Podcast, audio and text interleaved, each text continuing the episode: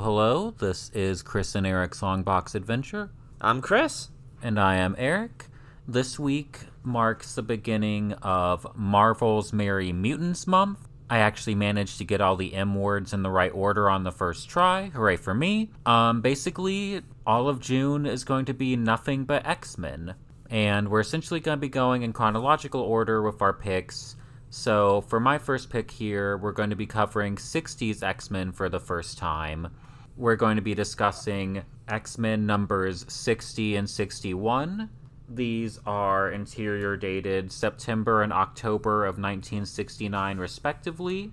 Real quick, credits roll call. We have Stan Lee is listed as editor before any other names in the credits. Stan Lee is still first, even when he's not one of the active creators. Then we have Roy Thomas on script, Neal Adams on art. Tom Palmer is listed first as embellisher in number 60, and then inker in number 61, when they let you know what that actually means. And Sam Rosen is on lettering. Issue 60 is titled The Shadow of Sauron, and 61 is titled Monsters Also Weep.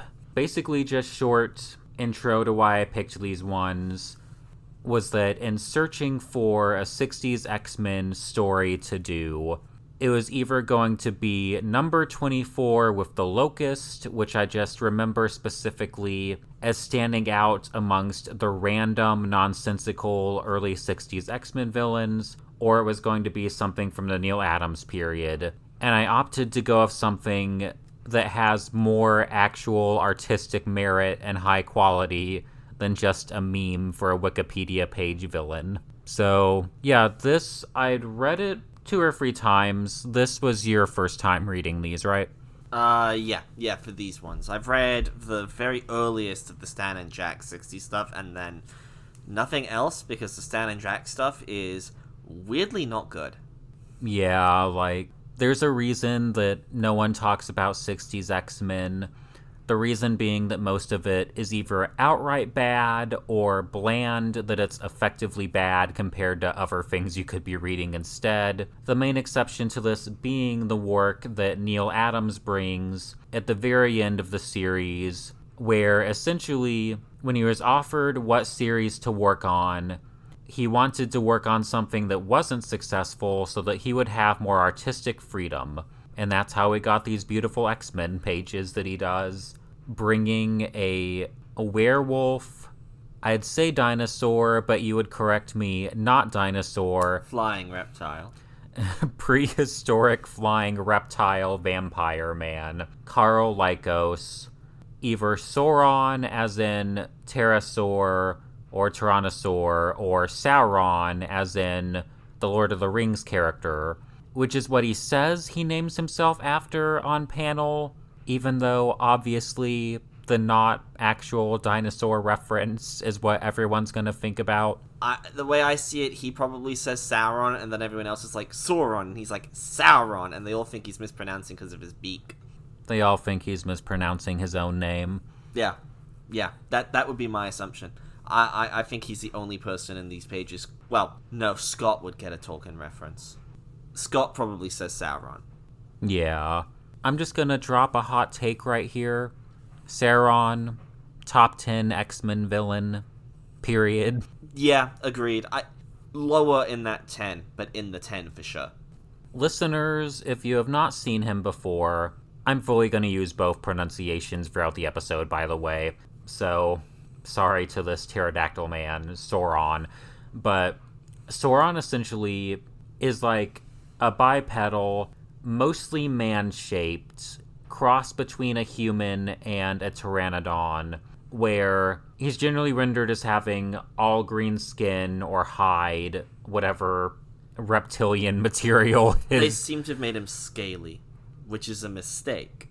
I know you have opinions on proper Jurassic things that will come up. Cretaceous. See, exactly. It started already. At some point, I'll just do a quick go through of it, and then we can move on after that. Yeah, basically, what everyone thinks when they look at him is that he's a flying dinosaur man, which, again, is not accurate scientifically. But in terms of actual beast appendages, he mainly has the wings, and then he has a tail that's anatomically too long. Basically, flying green, reptilian man. As we also said, he is a vampire, so he sucks life energy from other beings. It's not like sucking blood through the neck specifically. It's just like energy vampire. Not Morbius, sadly.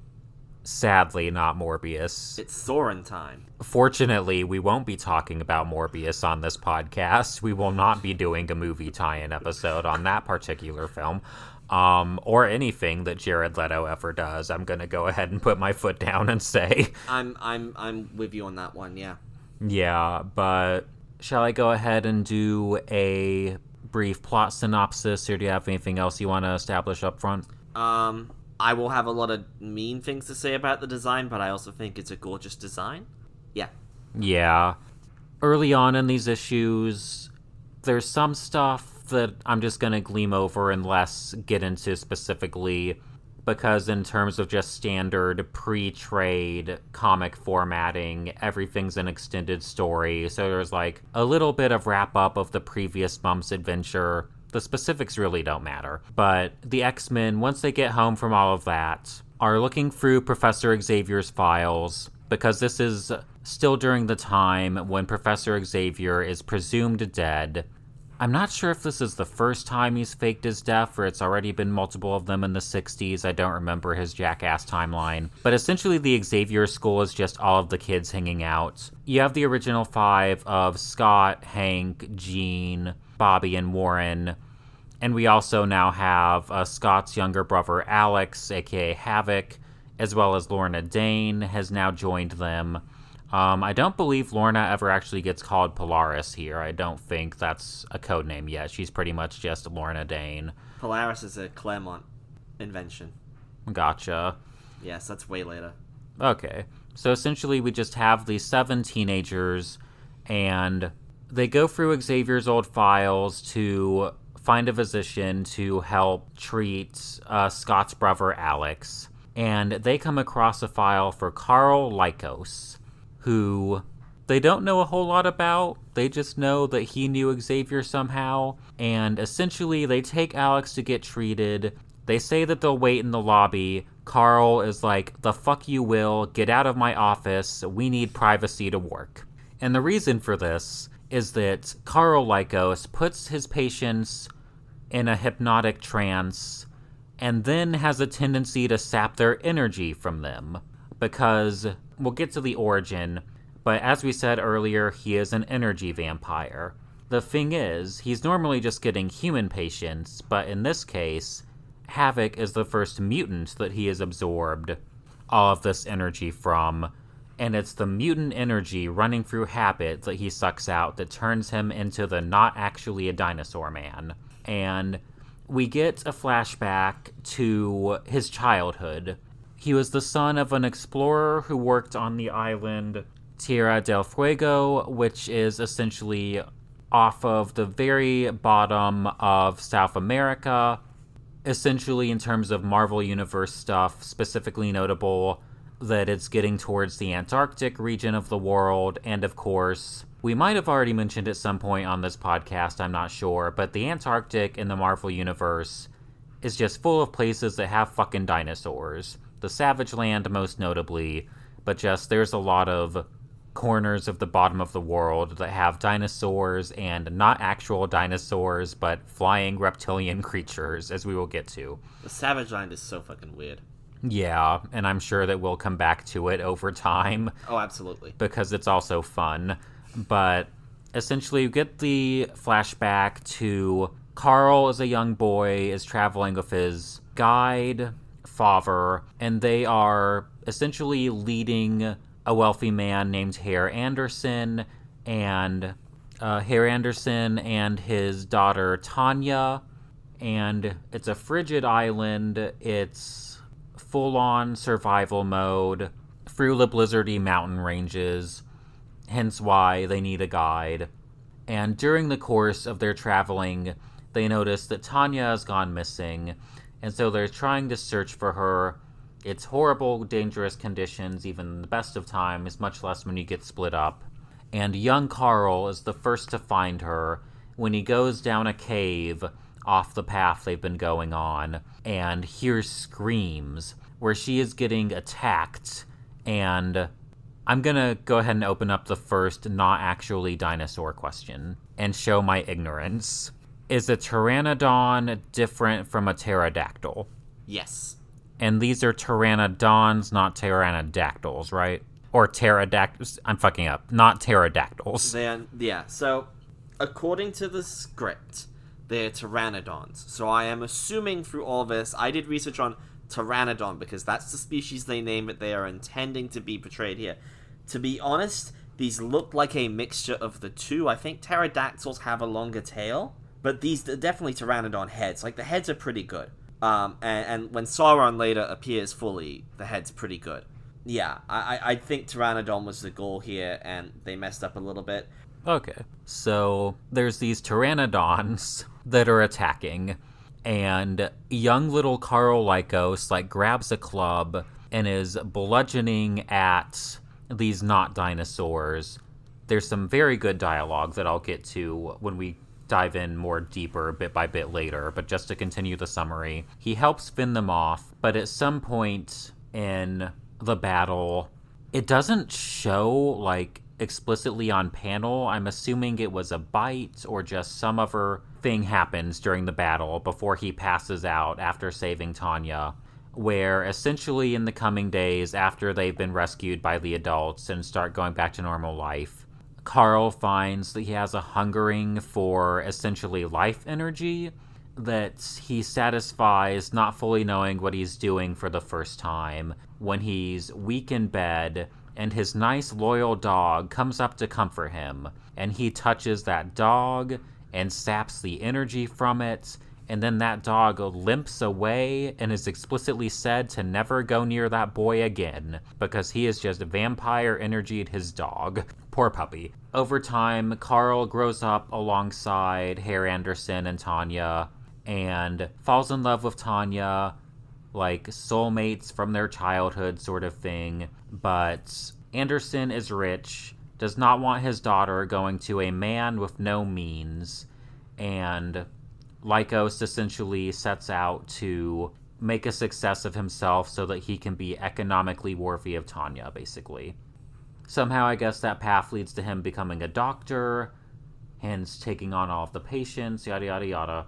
When he transforms into Sauron for the first time, he not only undergoes a physical transformation, but finds that it is affecting his morals and ethics, and basically the hunger for energy is really driving him. He flies out of his practice as the not dinosaur man, runs into Angel. They basically fight in the sky. We get revelations of the rest of Sauron's new powers, which include hypnosis when he looks into other people's eyes, as well as the ability to create illusions, which I suppose just as a part of the hypnosis. The specifics of this are a bit weird because he basically says that the transformation has heightened his hypnosis abilities. Well, he's specifically a hypnotherapist, so I imagine it's just super hypnotherapy. Yeah, it's just strange that, I would imagine the therapy, involving the use of, other objects or, specific sounds and cadences, just, It's the eyebrows. It's the eyebrows. Glorious, magnificent eyebrows. Karl Lykos has the best eyebrows in all of comics. It is the hypnotic eyebrows. Essentially, Angel fights Sauron. There's a whole thing where he thinks he's fighting all of these monsters suddenly, realizes it's an illusion that Sauron has cast on him. The rest of the X-Men end up following behind because they're following after Angel when he leaves first. They see some of the battle unfolding, and at a certain point, Lykos can feel that he's running out of energy and he's going to change back into his human form. So he hypnotizes Angel to carry him back to his practice to safety, manages to do all of this without letting the X-Men see what he looks like in human form, so they still don't know who he is. And he gets back there in human form, finds that Tanya has arrived because she loves him and wants to see him. The father then shows up and is just like, "What the fuck are you all doing? You cannot be together. I forbid it." And tears, drama, yada yada yada. The X-Men then show up in non-familial garb to check on Alex as well. They're just like, "Lol, that was awkward. We saw all that." And Carl's just like, "Get out." And then later at the mansion, Lorna Dane is looking further into Xavier's files and sees that Xavier met Lykos.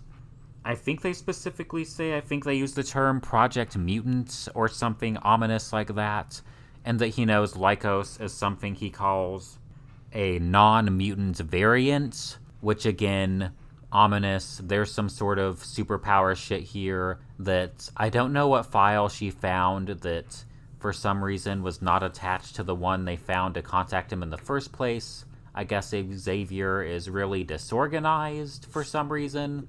General incompetency, okay.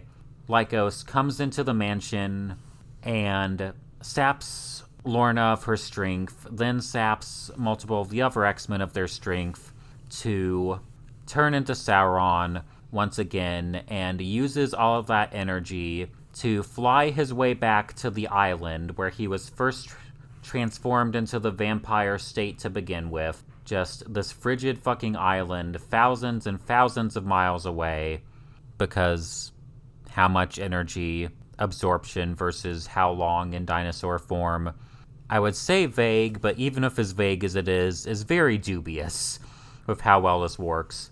But he flies his way back to the island in the hopes of dying there as a man as opposed to fully giving in to all of the evil and harming people. Except Tanya has followed him back there. Somehow she has made it in a fairly comparable amount of time to him, which again, dubious, but okay.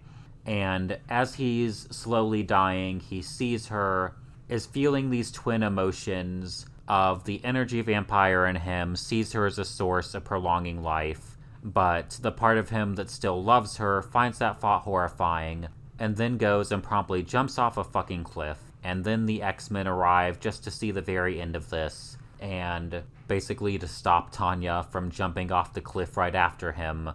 And they're all just like, that sure was a noble last deed. And that's essentially how it ends. Yeah.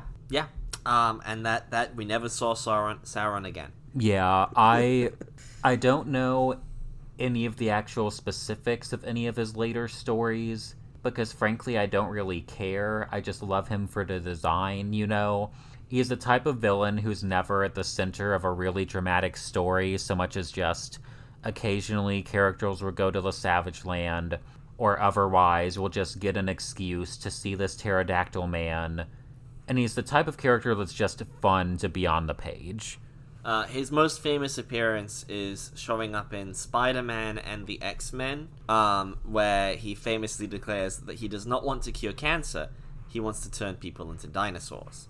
Yeah, this is fully a high camp character at this point, in terms of just like how modern fandom sees him. But I think these two issues actually take him pretty seriously. Well, so from what I understand, Roy Thomas and Neal Adams wanted to do a vampire character, and so he was supposed to be a bat, but they weren't allowed to because of the comics code random bullshit. So they decided to make him a pterodactyl man because they could do a similar silhouette for the character and keep all the vampire stuff. Like, if you did this with a bat, I think it would be a lot more frightening than it is goofy. But because he's a giant pterodactyl man, it's very goofy and fun. Yeah, it's like both to the advantage and detriment, but I think more to the advantage because, like, if he was a bat and had more of explicit, like, vampire reference, which I suppose real quick, if any listeners don't know what the comics code is, it's a now outdated, essentially means of self-regulation that the American comic book industry established in the 1950s that was meant to combat moral panic concerns about if comic book content was appropriate for their children. And standards like changed over time and on the most part got a bit laxer over the decades, but was still very strict in a lot of ways here in the 1960s to include regulation of like horror type characters especially, hence the no bat / explicit vampire stuff. And while a standard vampire I think would be less immediately goofy, I think that he's a much more remembered character and has probably come back more than he would have otherwise if he was a generic vampire, because vampires are a dime's a dozen versus flying prehistoric reptile vampires. As far as I know, there's only the one. Well, that, and it gives him a connection to the Savage Land, which is already a big Marvel concept, and there's only, like, 4 or 5, like, if you're doing a Savage Land story, Khazar shows up, Zaladane shows up, or Sauron shows up. I mean, Zaladane only showed up 12 times, but she's literally the only other Savage Land character I can remember, thanks to Cerebro. Yeah, he has, like, he just visually fits really well in that locale, and it's like, the Savage Land isn't a location that the X-Men are in a lot, but it comes up frequently enough that it just leads to the occasional odd appearance, which helps him be remembered more than, say, the Locust, who never has a reason to return. Yeah. I suppose, before diving into more specific plot stuff, do we want to go ahead and address the not a dinosaur Pteranodon design choices and your thoughts on them? Okay, so I'm in a bit of a dinosaur mood at the moment between this and a new documentary that's out called Prehistoric Planet. So when I knew we were covering this for sure, I went ahead and I made a couple of notes. So Pteranodon was discovered in 1871 by O.C. Marsh. They are pterosaurs. So to be clear, a Pteranodon is a pterosaur and a pterodactyl is a pterosaur. A pteranodon is not a pterodactyl. So the genus name is Pteranodon. I think the species name on most of them is Longiditis. I can't remember. I didn't take notes on that. Doesn't matter. So they were found in North America, lived about 90 million years ago. So the late Cretaceous, but they would have been extinct before the, like, KT extinction of the dinosaurs and, like, all the other pterosaurs and stuff at 65 million years ago. So how the fuck they're in the Savage Land is already confusing. Also, North America, not the Antarctic. Have they ever explained the Savage Land? Because it doesn't make any sense. I don't know that they have. Like, I think it would be enough to just say, we're gonna have fun and just say dinosaurs are still around somehow, deal with it, you know, it's just the fun of it. You know, like, it wouldn't surprise me if at some point, if they did some sort of, like, this is an artificial zoo or something sort of thing, but I'm not entirely sure. I haven't actually read that many Savage Land stories. I think it should be a temporospatial anomaly. That's what I would do. That would be fun. That is another phrase of words that you know what it means, but I do not. I mean that it's literally like, say, a slice of North America circa 66 million years ago, but just is like perpetually suspended Antarctica for no reason. Okay. That would be hilarious. Like a time travel accident resulted in just a large chunk of North America right before the extinction of the dinosaurs just being in the Antarctic, say, 30 years ago. Okay. There we go. Anyway, Pteranodon were fucking huge. They had a 23-foot wingspan, so that's, on their side with their wings out, that would be like 2 stories of a building. My brain tries to compute, but does not. But simply big, not as big as a lot of pterosaurs got. Quetzalcoatlus, for example, would have been, when sitting or standing on the ground, would have been as tall as a giraffe. That's not the wingspan of it, which was much bigger than that. That's just like literally the height of the body. So by comparison, Pteranodon is a reasonably sized creature. They had a decorative crest, but they had sexual dimorphism. So this is one of the notes I have, is Sauron has a crest, and his head shape's pretty good, especially when you consider that he's, like, presumably got some humans still in his head shape. I think his crest should have colors on it, because he is a male, and his crest is for display to potential mates, and that probably means that it was, like, colorful and bright. And I think that would work in a comic design, too, so they should have done that. My main issue, though, with the design is the wing structure. You can tell that it was originally a vampire bat because the wings are just bat wings. The big difference between a bat wing and a pterosaur wing is bat wings are formed from the hand, like the entire hand, because most vertebrate creatures have the exact same limbs and pretty much the same bones. And so when you look at a bat wing, you've got those fingers running down it with the membrane running between them with the little claws on the end, and that's why bat wings are so fucking freaky. Pterosaur wings, they have one really long pinky, which is the wing. Their wrist and their pinkies are incredibly long, and then they've got like three little fingers just sitting on top of about halfway through the wing. He's got bat wings in this. So do the pterosaurs seen, like, that attacked him. It's weird. I don't know why. That's my main issue. And then this is probably mostly because this was done in the 60s, but his skin is wrong. Pterosaurs had fibers all over them. Were they akin to, like, hair and fur or, like, feathers? So they weren't structured feathers, so they would look like fur. So far as I'm aware, we're not 100% sure on whether that is, like, proto-feathers like you get on a lot of dinosaurs where it looks like fur, or whether it's something else that just looks a lot like that, but that's the appearance. So they're like fin filaments. They would have looked hairy. And then when you consider that he's also, like, half mammal, this guy should have body hair, and for some reason he doesn't, so that's weird. And then the long tail. The long tail is really strange. Pteranodon specifically had a very short tail, and frankly, I probably would have just not given Sauron a tail at all, because otherwise that would look super weird coming out the back of his pants when it's so small. Yeah, I don't remember if I mentioned this earlier already, but in a lot of depictions over the years, he's shown either wearing pants or even, like, shorts, which just adds to the comedy of this almost naked flying reptile man, except for, like, his little jean shorts on. Sauron is at his best in jorts, I would say. Yeah. Was this... I don't know the timeline of actual scientific thought versus, say, like, film depictions and Jurassic Parks, yada, yada, yada, and their precursors. But did anthropologists and, I suppose, whatever more accurate specialty field would actually be studying? Yes. How did... See, now, that's a common one. How did I not even use that term right? I've heard of that.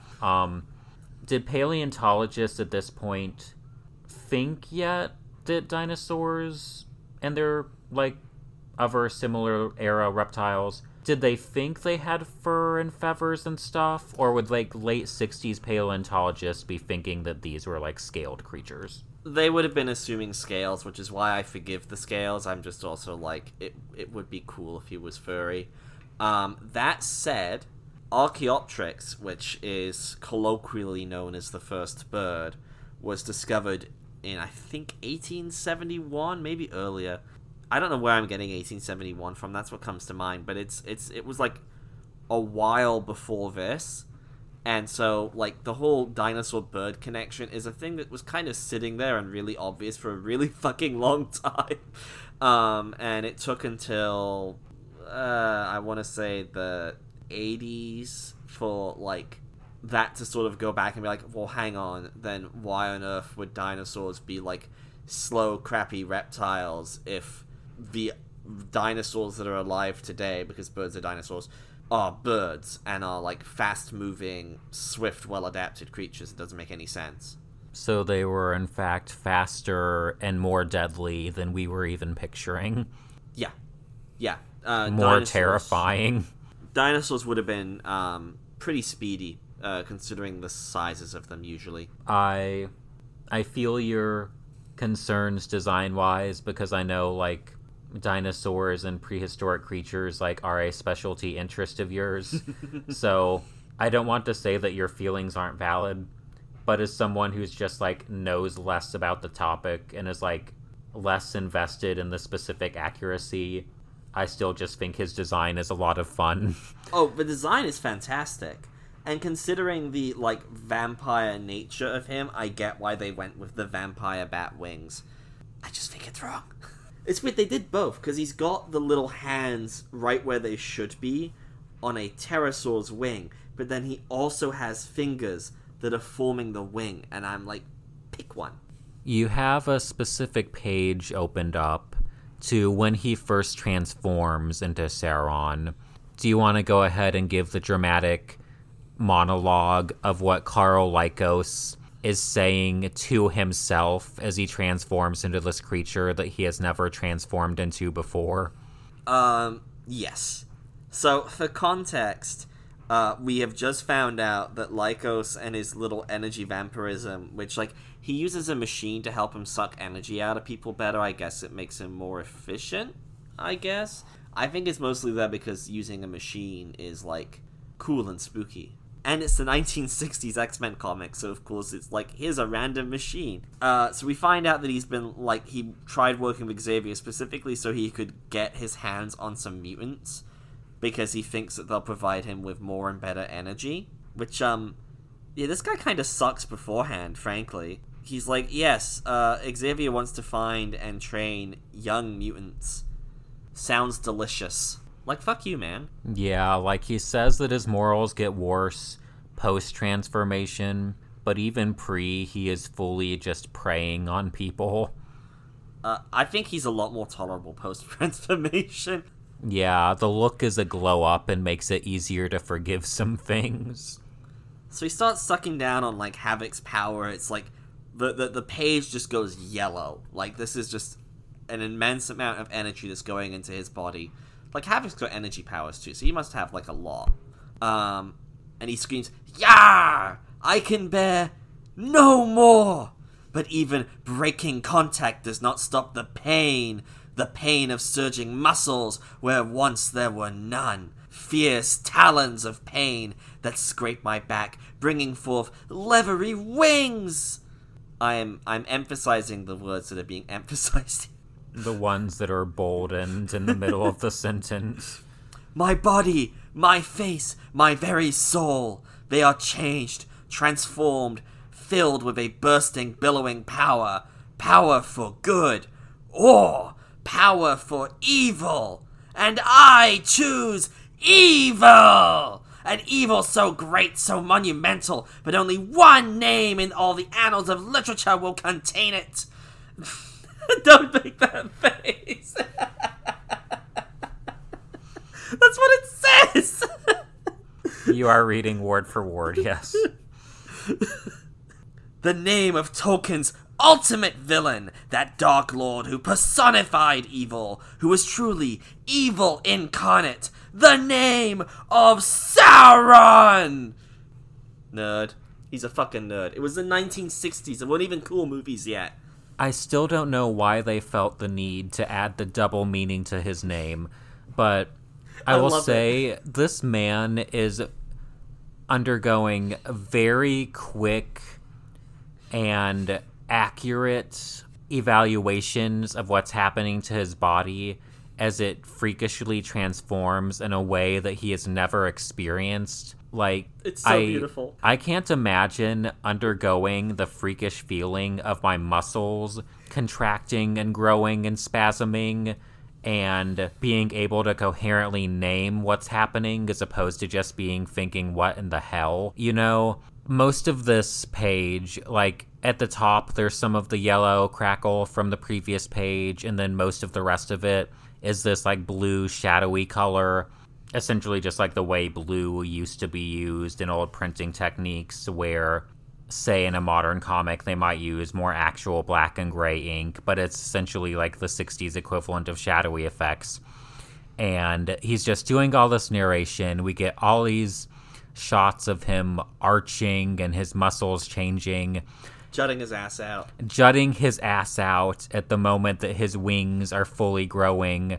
And then we get just like the panel where he's first fully transformed in all of his green glory against, again, a yellow energy backdrop where he does the I choose evil part, which, again, just feeling your body transform. And he's literally saying, I could be good or I could be bad. And I choose to be a bad bitch. Now I'm going to go fly into the night. And you get him, like, as he's flying away, he's, of course, silhouetted against the moon. This is the best page. This is the cover art for this episode. This is pure gold. I love this so much. Yeah, like, people, as we said earlier, tend to overlook 1960s X-Men. But there is one period that has a little bit of cult classic status, even though it would be eclipsed in fandom memory by what would come later post the revival. And the period that anyone ever talks about is this Adams and Thomas period, largely specifically due to Adams especially, where Neal Adams brings a uniqueness and dynamism of style that the X-Men had never seen even half of before this, and I think it's one of the most memorable, striking, and just all-around high-quality aesthetics that we see in 1960s American comic book art, because the dramatics are just so fucking intense. I'll go ahead and note, also, the colorist isn't specifically listed. In the print copy of either 60 or 61, there is a fan letter sent in asking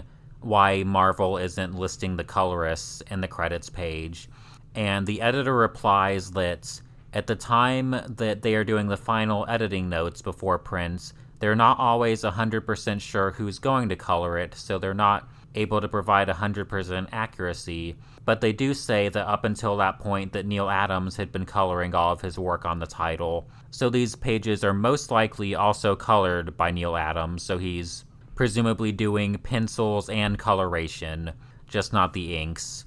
But there's just a lot of things that we could talk about in terms of what's so great about Adams's art. I think just the sense of drama extends across all of it, where just the page compositions, the way the eye is led. On this transformation page specifically, we get like the arch of his arms going back as he's like screaming as the energy enters him. And that leads your eye to like him screaming, ripping his shirt off.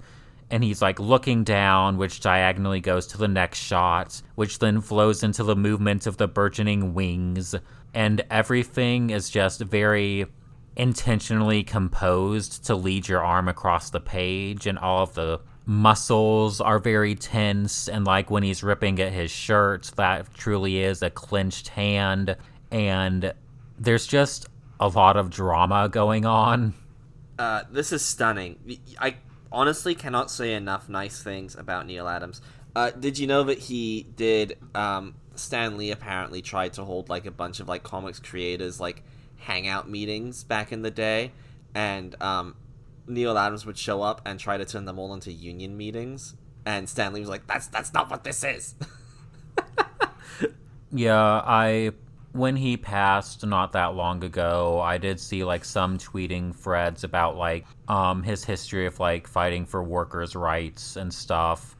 I don't know like a lot of specifics, but yeah, from everything I could see was just like right on. As always, the artists of 60s Marvel were just the absolute top as compared to just what editorial was doing in general and specifically in terms of exploiting them. Yeah, rest in peace, Neal Adams. Total fucking badass. There's a page at the end of the first issue where, like, Angel discovers that Sauron's got his hypno-eye power thing that he has, and it's just, you cannot overstate just how ridiculously horrified his face looks. It's so expressive. And it's very realistic art, too. This isn't that stylized, I would say. Certainly, like, compared, like, a lot of times we've talked about really expressive art, it has been quite stylized. This is very, like, realistic as these things go for something about a flying dinosaur man. But, like, yeah, it's really impressive being this detailed and expressive at the same time. So good. Yeah, which, while we have just Angel on the page, I'm also going to mention, I did not remember and don't know if I ever noticed before rereading these this time, the way to which Neal Adams draws men in a way that's a little fruity, by which I mean he knows how to draw a hot man. Like, the chests are just very classically handsome toned chests. You've zoomed in on the arched butt. That wasn't specifically what I was thinking about. But we get, like, this is a man who specifically draws the hair on some of the male characters' arms, specifically human Lykos. And I'm just like, that is a faggy little detail.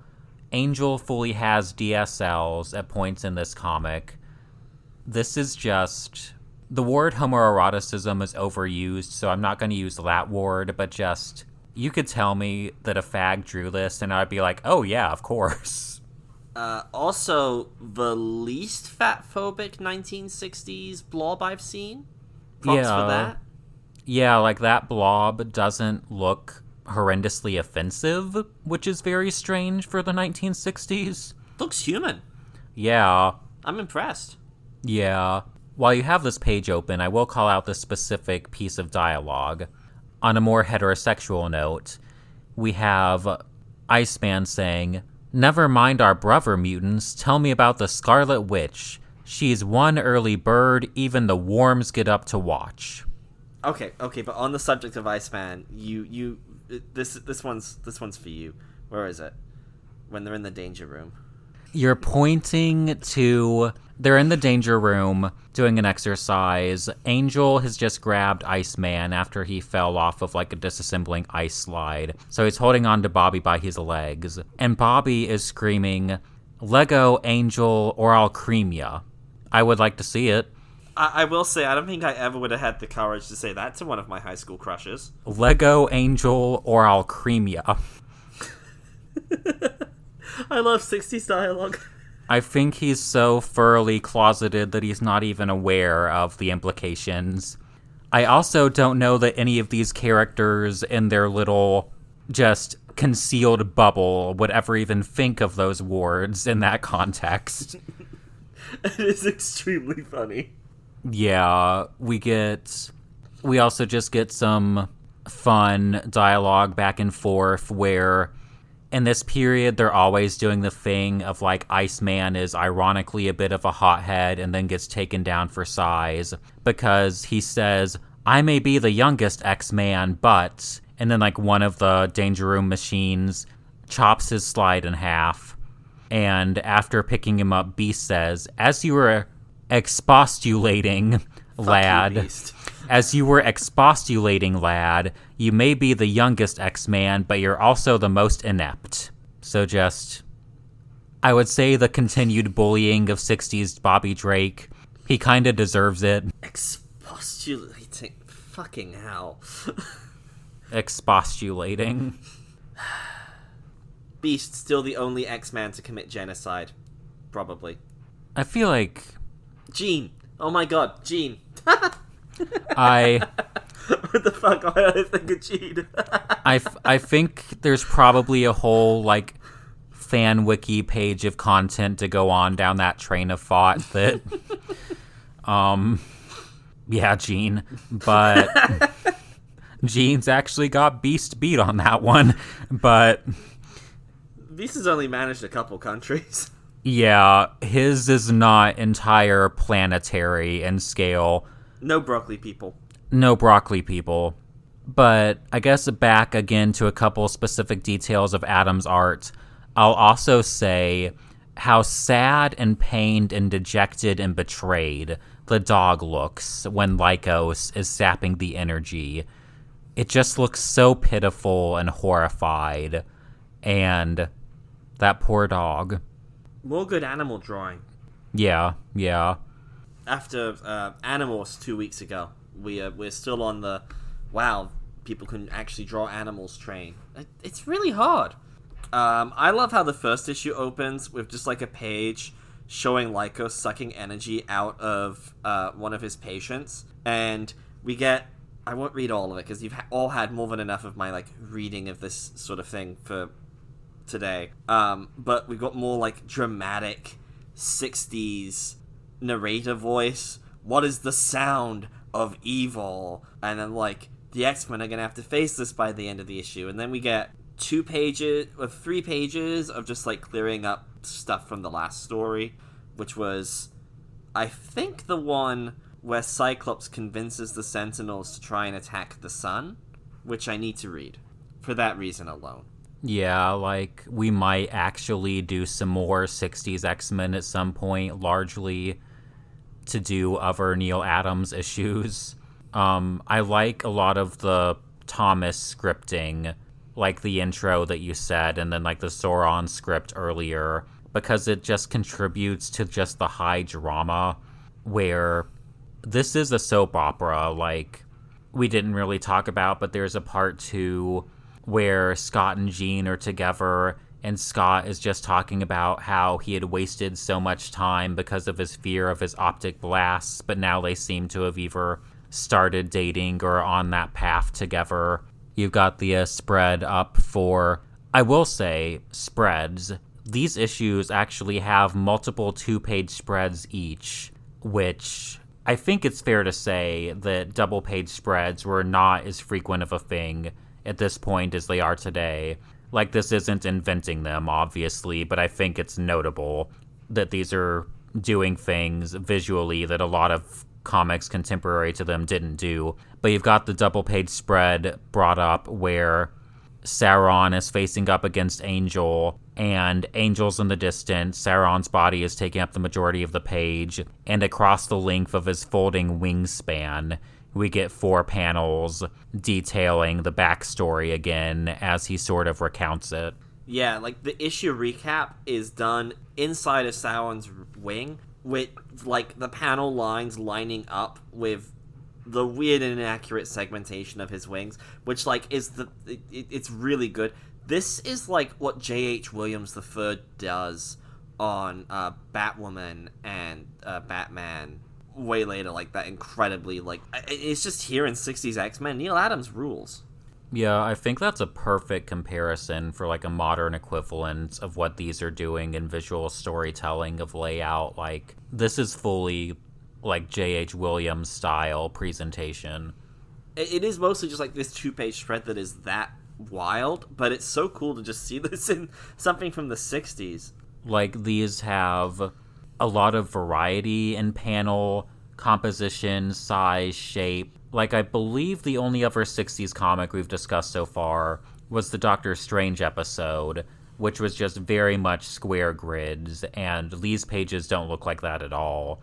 Like, there's a ton of diagonals, cutting across pages, making just more variety in how pages are presented. And there's just, like, a lot of fluidity of motion. Yeah. Yeah, it's... As much as we like to talk about, like, the designs and the rendering of the characters and stuff, I think a real big part of this is just, like, how creative the layouts are. And looking through it, yeah, it's... Very few pages have, like, just a regular panel layout for this time period. And I think every time that, like, it breaks away from that, it does it in a really great way. And there's a lot of stuff, like, there's a lot of cases where characters will be breaking, like, out of the panels that they're in. Like, you know, Sauron's wings will come out of the edges of the panel of Sauron, and, like, over the next panel and stuff like that. Which just, like, makes it...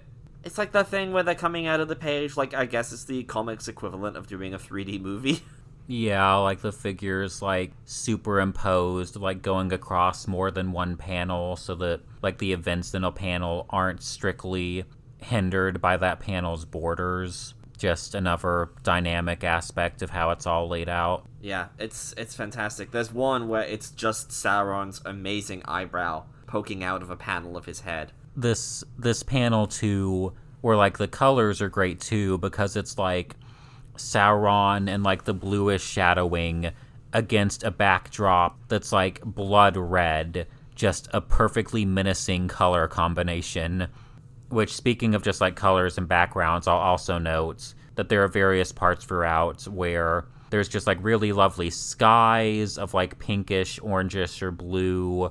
There's the period when he's getting attacked by the pteranodons, where just like all of that action is well choreographed. And then he talks about later having a vision, and there's a panel that's like all this orange hue of these slightly distorted pteranodons as he's remembering them in his mind, and it all just looks very cool. The splash page to number 61, we just get this shot of Sauron looking straight ahead at the viewer with those eyes, those literally hypnotic eyes, as beneath on the page, we also get Warren screaming, "Your eyes, your eyes." Because he's being hypnotized. Yeah, this panel is where he's most threatening.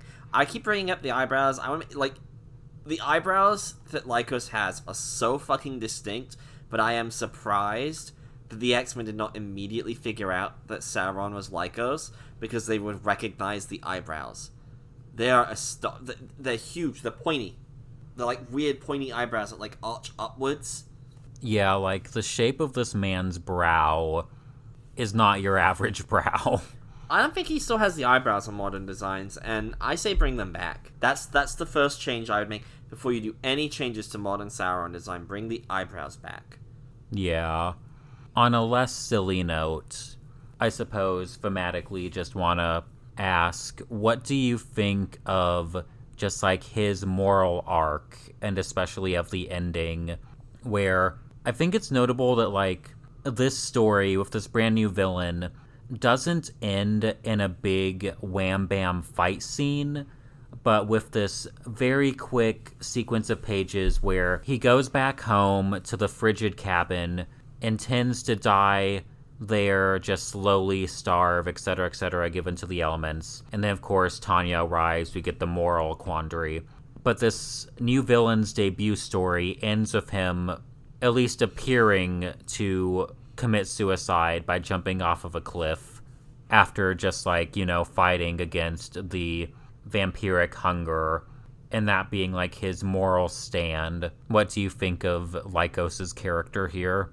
Well, like, his main motivation throughout is wanting to be, like, prove himself enough to Tanya's dad that he'll let him marry her, which, like, I don't know, I think Tanya's dad's just a jackass.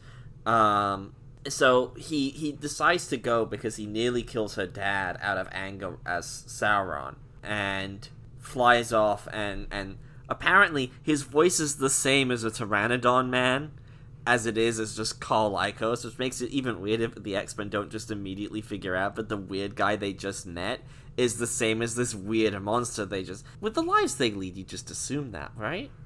Yeah, like, the fact that the voice is recognized is very strange. He has a beak! He doesn't have teeth anymore! Okay, alright.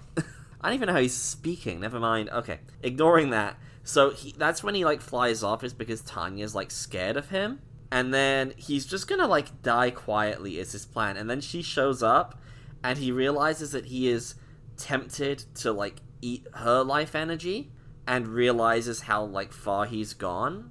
I mean, frankly, if I was a vampire and I had to live off of other people, I'd like to think that I had the strength to do that. No one has more of a right to live than you do.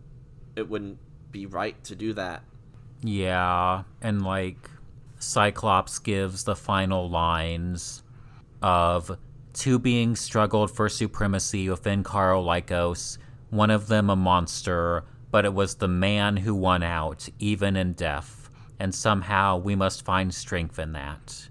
And so wraps up the character arc for this classic character who is fondly remembered for letting his humanity win and never coming back and terrorizing in his vampiric form. This is the last we ever saw. He is truly a noble character who would say, you know, maybe he would cure cancer. He's, you know, his morals are such that he would rather do that than turn people into dinosaurs. Unfortunately, he, I think what happens, if remembering my Claremont run right, is he washes up on the shores of the Savage Land, and Kazar saves him, and they become buddies. Which, of course, like, Storm flies over the Savage Land, and Storm is so powerful that, like, just being near her gives him, like, a Havoc high, and he turns back into Sauron. That makes sense. Of course, it being a Claremont book, Storm gives him... I honestly feel like it's good. I think it lands, certainly so far as anything from 1969 is going to land emotionally. I think this lands pretty well, which is surprising in the story where the evil Pteranodon man, oh my god. Oh. Edit it's that okay. Out. Do you feel like one of us, like everyone else now? I'm going to cry myself to sleep tonight. Where the evil Pteranodon man names himself after fucking Tolkien, that it ends in, like, such a serious note, and it pretty much lands. I'm impressed. Like, I do think that, like, the Tanya call... You know what the Tanya call thing reminds me of? It's Frankenstein. They're riffing on Frankenstein, because that's... He and Tanya were raised together after his dad died, and in Frankenstein... Dr. Frankenstein, to be clear, because Frankenstein is the doctor, not the monster. I mean, he is actually the real monster of the story, but that's irrelevant. Frankenstein's family adopt a woman who is, like, raised as his foster sister, who's also the love of his life. So, like, that's a Frankenstein riff. It's just the other way around. So they can do, like, the class allegory thing going on in this. Yeah, like, that all tracks. I hadn't really thought about it as I was reading, but yeah, you're right. And then he's an energy vampire, but his last name comes from lycanthropy, which is being a werewolf.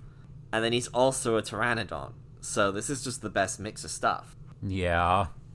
Before we wrap up, I also want to note a specific bit of narration from number 60.